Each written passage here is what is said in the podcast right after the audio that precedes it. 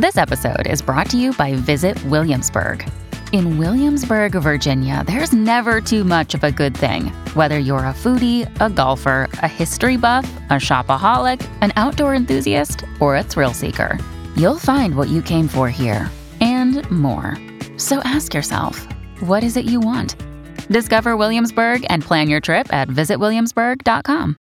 Mom deserves the best, and there's no better place to shop for Mother's Day than Whole Foods Market. They're your destination for unbeatable savings, from premium gifts to show-stopping flowers and irresistible desserts. Start by saving thirty-three percent with Prime on all body care and candles. Then get a fifteen-stem bunch of tulips for just nine ninety-nine each with Prime. Round out Mom's menu with festive rosé, irresistible berry chantilly cake, and more special treats. Come celebrate Mother's Day at Whole Foods Market.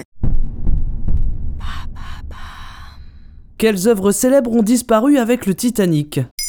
Merci d'avoir posé la question. C'est l'une des catastrophes les plus emblématiques du vingtième siècle. En mille neuf cent neuf, la compagnie White Star Line lance la construction du plus imposant paquebot jamais construit pour l'époque, le Titanic. Malheureusement, lors de son premier voyage, le navire rencontre un iceberg et sombre dans les abysses, le quinze avril mille neuf cent quatorze, causant la mort de mille cinq cents personnes parmi les passagers et le personnel. En plus de ce drame humain, le bateau emporte avec lui toute sa cargaison et les biens de ses occupants. Retour sur ces objets insolites disparus au fond de l'océan. Et pourquoi y avait-il des œuvres d'art à bord ? En plus d'être un joyau technologique, l'autre ambition de la White Star Line était de proposer aux passagers un confort et un luxe jusque-là jamais vus en mer, pour accueillir les classes sociales les plus élevées, comme les aristocrates européens ou les millionnaires américains. La mode, chez cette clientèle des plus privilégiés, est bien sûr de parader, de se montrer en société. Et pour ça, autant dire qu'elle n'embarquait pas les mains vides. Afin de transporter cette dizaine de robes et parures de diamants,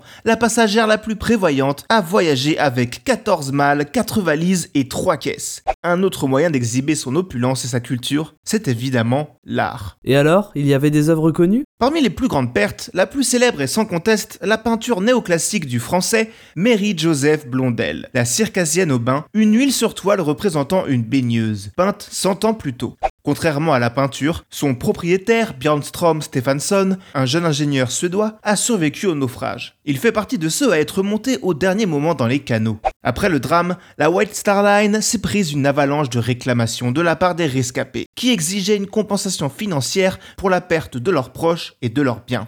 La réclamation la plus élevée vient de Stefansson, notre ingénieur suédois, pour la disparition de cette fameuse peinture. Il a demandé cent mille dollars, l'équivalent de deux virgule cinq millions de dollars actuels. D'autres objets remarquables ont péri dans la catastrophe, comme un portrait de Garibaldi, une édition originale du Rubeya, un recueil de poèmes persans datant du onzième siècle incrusté de pierres précieuses. En revanche, nulle trace des Demoiselles d'Avignon de Picasso, alors qu'on peut l'apercevoir dans l'adaptation cinématographique de James Cameron. Et il y avait d'autres objets incongrus à bord du Titanic ? Les fantasmes qui entourent le Titanic sont nombreux. On dit que le paquebot transportait des lingots d'or, des cargaisons entières de diamants et même une momie. Malheureusement, aucune preuve de tout ça n'est trouvable dans les registres du Titanic. En revanche, les cales du navire ont réellement transporté trois caisses d'œuvres d'art égyptiens, des caisses d'opium, le nouveau modèle d'une voiture Renault, et même soixante-seize flacons contenant du sang de dragon. Mais ne vous enflammez pas, derrière ce nom mystérieux se cache en réalité une résine utilisée à des fins médicales.